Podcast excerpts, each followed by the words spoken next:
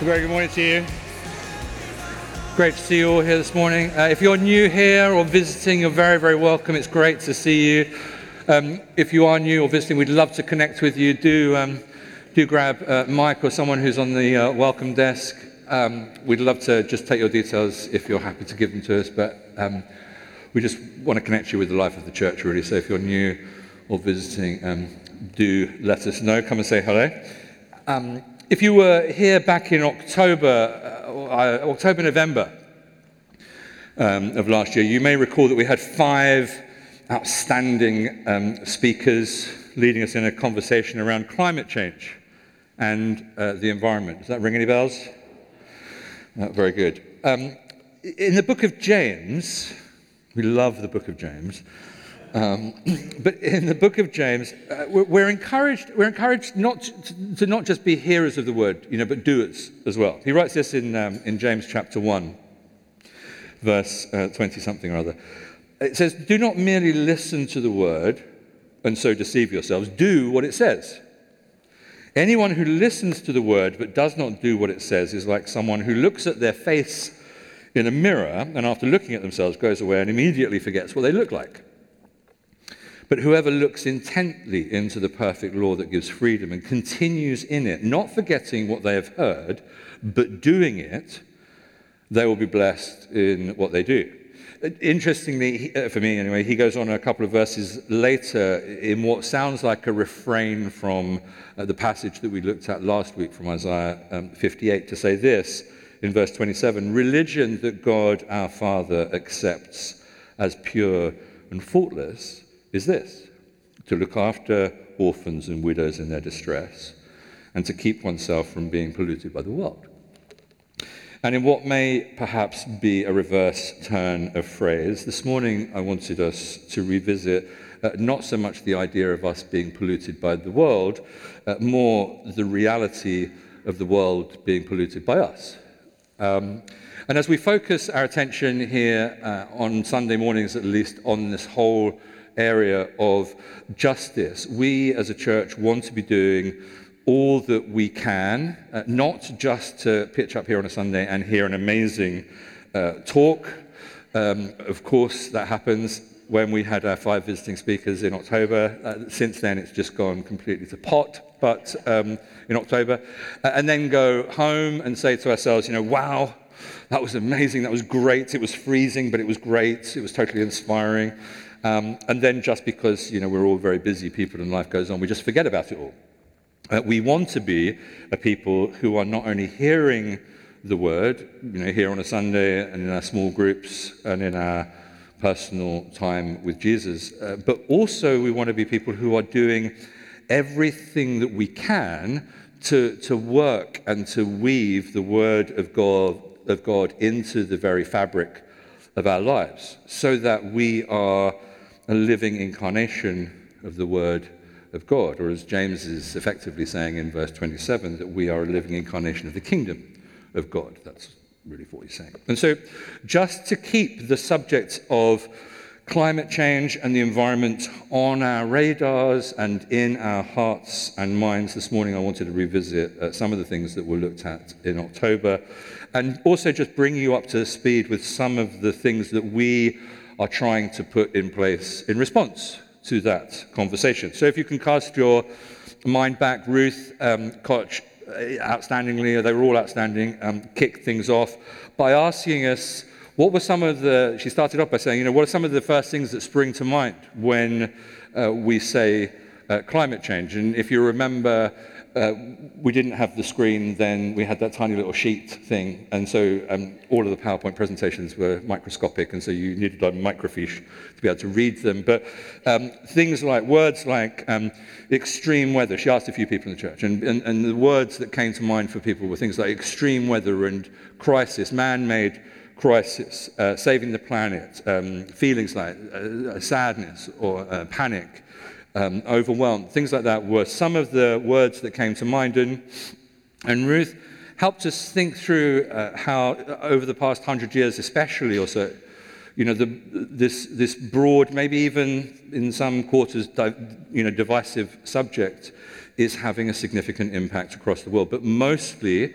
impacting those in and from developing countries who often don't have the infrastructure or means to adapt to these uh, dramatic and drastic and dire changes and, and, adjust their way of life accordingly. Uh, uh again, uh, following on uh, from the recent talks, series of talks that we've done on migration, in Ruth's talk, she was talking about the fact that how um, it, it's estimated that in 30 years' time, it's anticipated that more than 1 billion people will be displaced due to climate.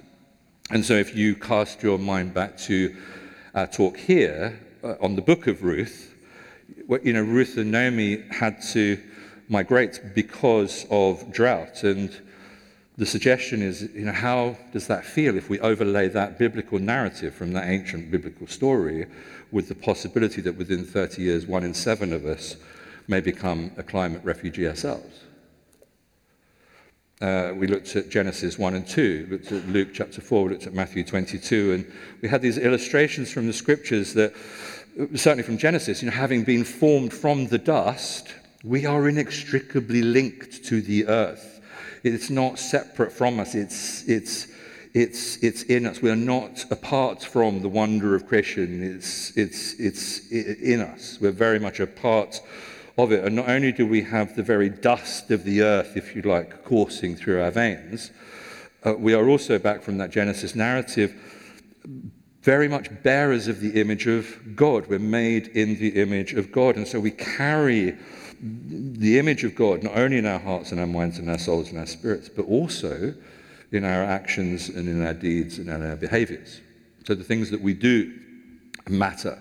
And so, as such, we are to be a people of God's kingdom. We talk a lot in the vineyard about the kingdom of God. And so, we are to take, as the vineyard, as followers of Jesus, the, the God given call of God on our life to, to rule over the earth, but to do that and to take that as a profound responsibility and duty of care rather than a, a kind of a misplaced right to do whatever we fancy. Alongside that, we looked at uh, Matthew 22 and we recognized you know, that profound responsibility that we have as followers of Jesus to love our neighbors as ourselves, whether they live next door to us or whether they live in Mozambique. Uh, and then in the weeks that followed, uh, we were reminded that we have this, just again, just reminded of this fact that we have this special calling as, as the people of God to care for God's creation, to care for one another, that uh, climate change is disproportionately affecting the poor and the marginalized around the world, and that therefore, if we care about injustice, if we care about doing justice, we will care about climate change. And that far from all of creation being burned in some kind of apocalyptic furnace, which is sort of how the Victorians historically, theologically interpreted things, um, God's clear plan from the scriptures is, is the restoration of this earth, the restoration, the renewal of this earth, which we have been called to partake in right now. We are at this moment to be, as God's image bearers, contributing to the renewal and the restoration of the earth now. It's not some distant pie in the sky, way off thing. It's, it's to be happening now. It's our mandate, it's our calling now. And so, whether we feel, as, some of the speakers described, um, the, the, the regular sort of responses to climate change, whether we feel apathetic or overwhelmed or anxious about the whole subject, uh, we do have to find ways as a community uh, of, of believers, as individuals, to grapple with this subject as we work out the invitation from the Spirit of God to the part that each one of us has been called to play. And so, uh, following that, uh, if you haven't heard any of those talks, uh, can I encourage you to podcast them or download them or whatever the technical phrase for those things is? Because um, what happened then is following that, we had a couple of weeks uh, of very uh, practical steps from uh, Howard and from Rachel, practical steps that we can all be taking um, to, uh, to do things, significant things, and small things, but doable things that each one of us could be doing. Things like just tracking our own carbon footprint. You know, after Howard's talk, have we, have we all downloaded the app or have we all looked on the website and, and, and done a little personal audit of our own carbon footprint just to get a sense of where, where we're up to. If we haven't done that yet, can I encourage you uh, to do that? To ask ourselves um, a difficult question, I think, Howard posed, but a really, really, really challenging one, but a really good one, which is um, Does my life revolve around my own personal convenience and pleasure uh, rather than that of the planet? You know, the choices that I make in the way that I live my life, are they fundamentally are they selfish? Is it all about me? Or actually, are my choices and the decisions that I make about a whole raft of things other focused, and in this case, the other being the planet? Uh, ultimately, as the series uh, came to an end, uh, Ruth uh, rounded, it all, uh, rounded it all up for us. Um, we concluded that climate change is very much a justice issue, and that as both followers of Jesus and just as citizens, as human beings, we all have a part to play, and that we all can and uh, do need to be playing our part. So, what are we as a church family trying to do? It's all uh, well and good uh, saying uh, be doers and not just hearers of the word, but that applies to us collectively and corporately as well. So, how are we here at Southwest London Vineyard trying to respond to this challenge and trying to act differently? Well, the first thing I just wanted to update you is, is that we're working with A Rocha. Uh, they're a, a, global Christian uh, conservation organization that you may have uh, come across with. They've uh, come across, they've developed an initiative uh, with churches called Eco Church. And Eco Church is effectively uh, an award scheme for churches across England and Wales who want to demonstrate that the gospel is also good news for God's earth. And so uh, what they do is they help resource and equip churches like ours uh, to reflect on how we express our care and concern for the world in which we live. And that's through a whole range of different areas and arenas. And it will be things like, um, through things like our worship and our teaching. You know, is our care for creation reflected in our worship and our teaching? Um, is it, is it, is it, does it follow through into any buildings that we either own or rent? You know, how are we caring for our premises? Um, how are we engaging, things like how are we engaging with our local community? Uh, what about the personal lifestyle of the congregation? It's those sorts of arenas uh, that they uh, dig into and ask a whole bunch of questions about. And as part of this, what they do is they award churches, it's a bit like the Beijing Olympics, they, they award churches with a with a, with a medal, with a, an award. It's a bronze, silver, or gold award, which is sort of reflective of whereabouts on the journey you are at. And uh, so, uh, what they do is they work with us um, and ask us a whole load of questions in and around the categories I've just mentioned. And we're delighted to announce that at the end of last year, we were awarded a bronze award, which is great, which is a really great start. We are I, I, don't know whether to boast about this or just be sad about this, but we are um, one of two vineyards in the country who have an award. Um, we need to be praying that the vineyard wakes up and now that we've led the charge, they will all follow, um, follow suit. And, and our next, because it's a competition basically, right? Sorry, um, silver, okay we, we want to be like the, the church that gets to silver quicker than anybody. I don't know. Like, I, um, anyway, that's a joke. It's not really a joke, but you know what I mean. Um, to help us get there, so we want to get, we, we've got bronze under our belt. That's great, but it's only the beginning. We want to get towards silver and work towards silver. In order to get there, we need your help and your input. And so, what we're looking for, we're looking for people, and it could be any one of you, um, any number of you who might be interested in joining a group of others from this church to help us think through, practically speaking, how we action and how we implement some of these uh, things. You don't need to be an expert on climate control, uh, climate change, or anything like that. You just need to be someone who's part of this church, loves being part of this church, and is keen to see us express our faith as a community of believers in the most environmentally friendly ways possible. So if you're interested in finding out more, we're not asking you to sign your life away. Okay, so this isn't going to be like a, you know, 24 hours a day, seven days a week for the next seven months of your life thing, right?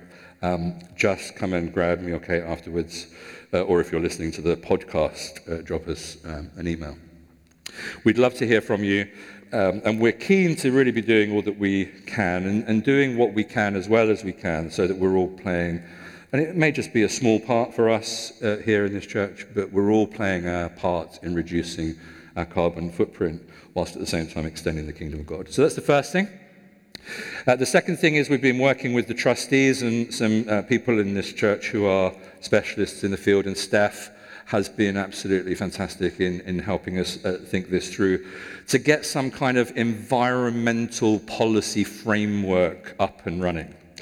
Uh, and this is, this is very much a work in progress, not because Steph's work is a work in progress. Steph's work is never a work in progress. It's very thorough and very complete. It's just that our actual levels of engagement with Steph's work are a work in progress, just to be clear.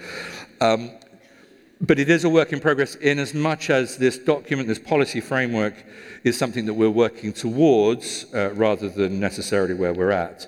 Uh, but it really is a starting place whereby we can begin to document and articulate the importance of these environmental issues to us as a church, outlines the part that we can play in safeguarding God's creation and, where, where, possible, rolling back the damage that humanity has done uh, to the earth and the impacts of climate change on it. And so this policy would include things like um, the ecological sphere, the social sphere, things like quality of life, um, climate and, and, trade justice, along with the economic sphere about uh, management of resources and finances. How are we using our spending our money and saving our money and investing our money if we are in the privileged position of being uh, in that situation.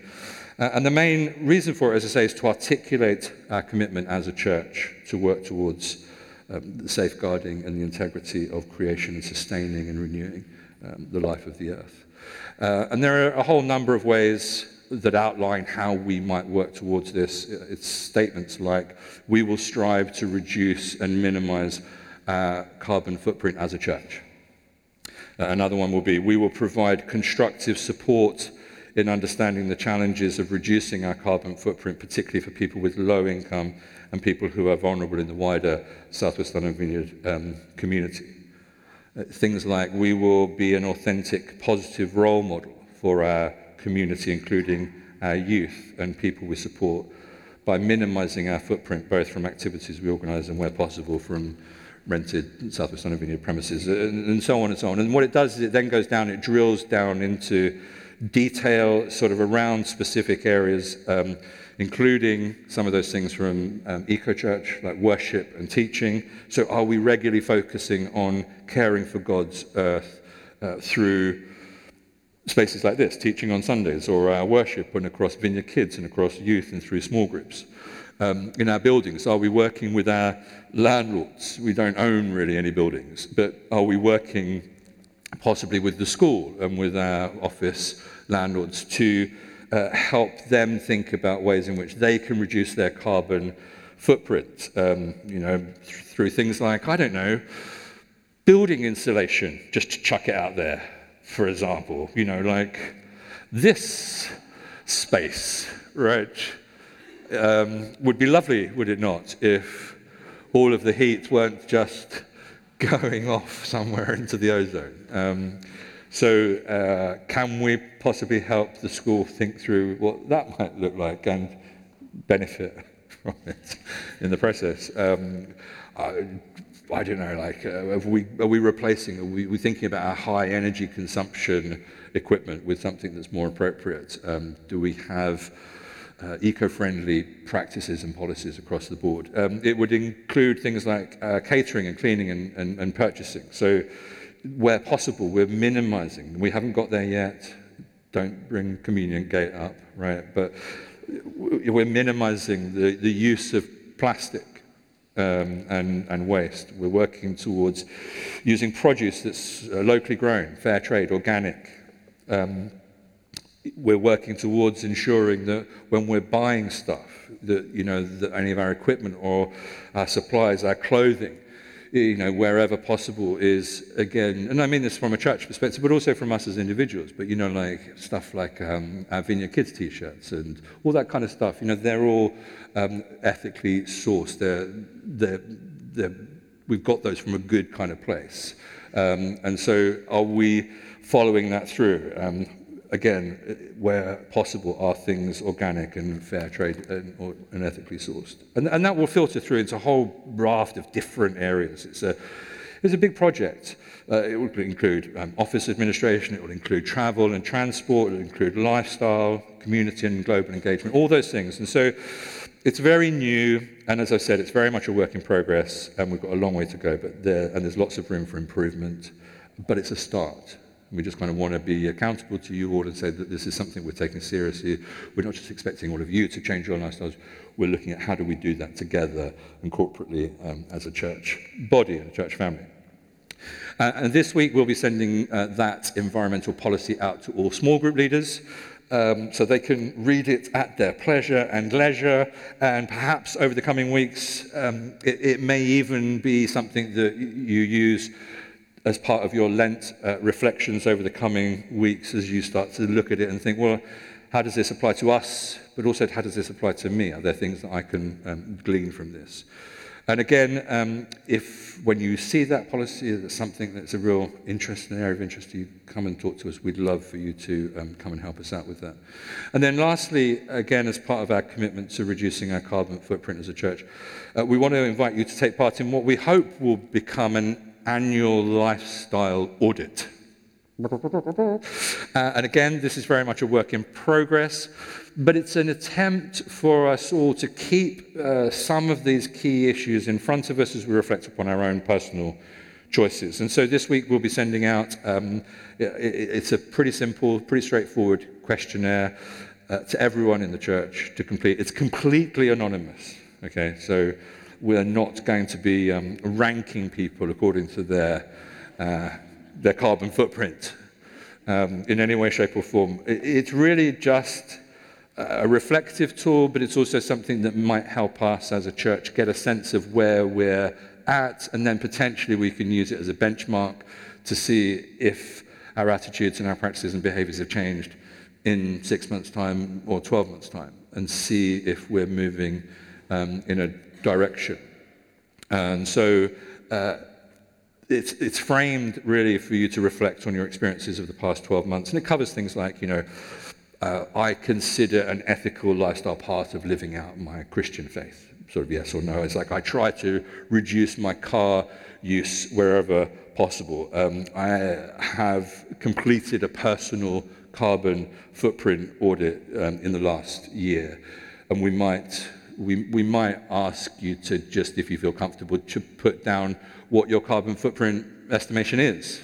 Because it would be helpful, again, not to shame you or name you because we won't know who you are, but it would be helpful, you know, if all of us have got a kind of rough carbon footprint of 12 tons or something like that, you know, which I think is the average. Howard, was it the average in the UK? About 12 tons. Um, it might be interesting to find out next year whether our average carbon footprint is uh, 10 tons or 9 tons or 17 tons. Like it would be helpful to see the trajectory that we're heading in. So we might ask you if you're comfortable to do that. Um, things like I seek to purchase fair trade goods where possible. I, um, I consider where I put my money by using ethical banking, saving accounts and investments and all those sorts of things. Um, it's completely anonymous. It's not in any way intended, as I've said, to shame or to make any of us feel bad. Uh, that's uh, not what this is about. It, it's just a tool, and hopefully it will be a helpful resource to get us thinking about ways in which um, most likely we can all be doing more of the things that most of us would love to be doing if only we knew how.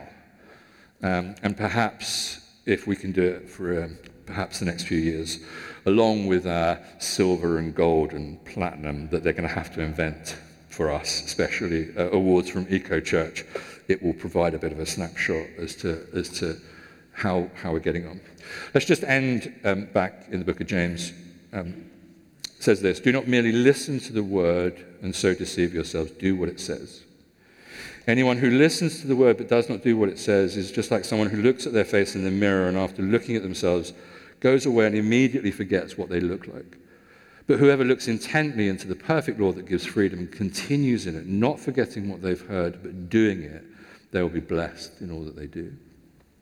This is one of those key areas uh, where, as a church, we want to be both hearers and doers of the word as we seek to extend God's kingdom everywhere and in every way. We want to be a people who are caring for and stewarding the creation that God has entrusted into our hands as part of our biblical, God given mandate to rule.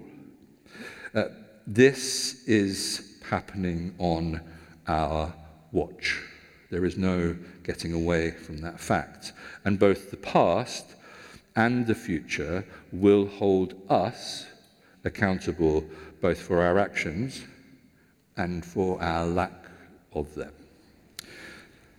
But also, as we seek to do justice, we're, we're always thinking of the other first. We're always thinking first and foremost of our neighbour. And that's both our literal neighbour and our neighbours in Mozambique and Bangladesh and sub Saharan Africa and, and, and, and, and.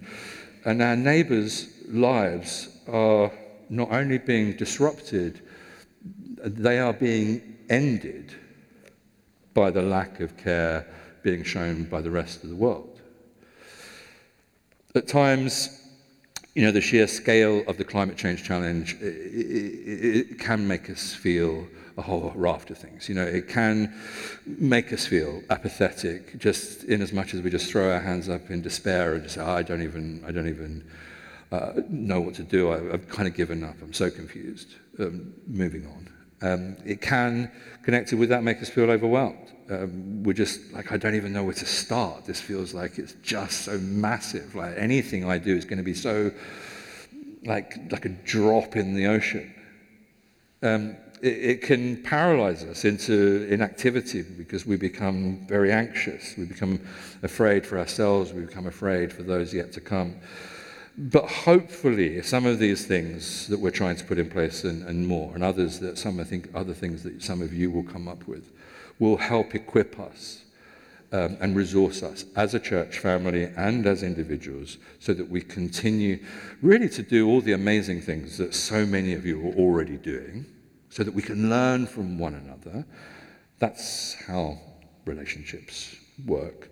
Um, and that we can then all be stepping into doing things that are reflective and indicative of both the heart of God, but also um, the kingdom of God. Does that make sense? Very good. Thank you for your patience. Can we have the band back?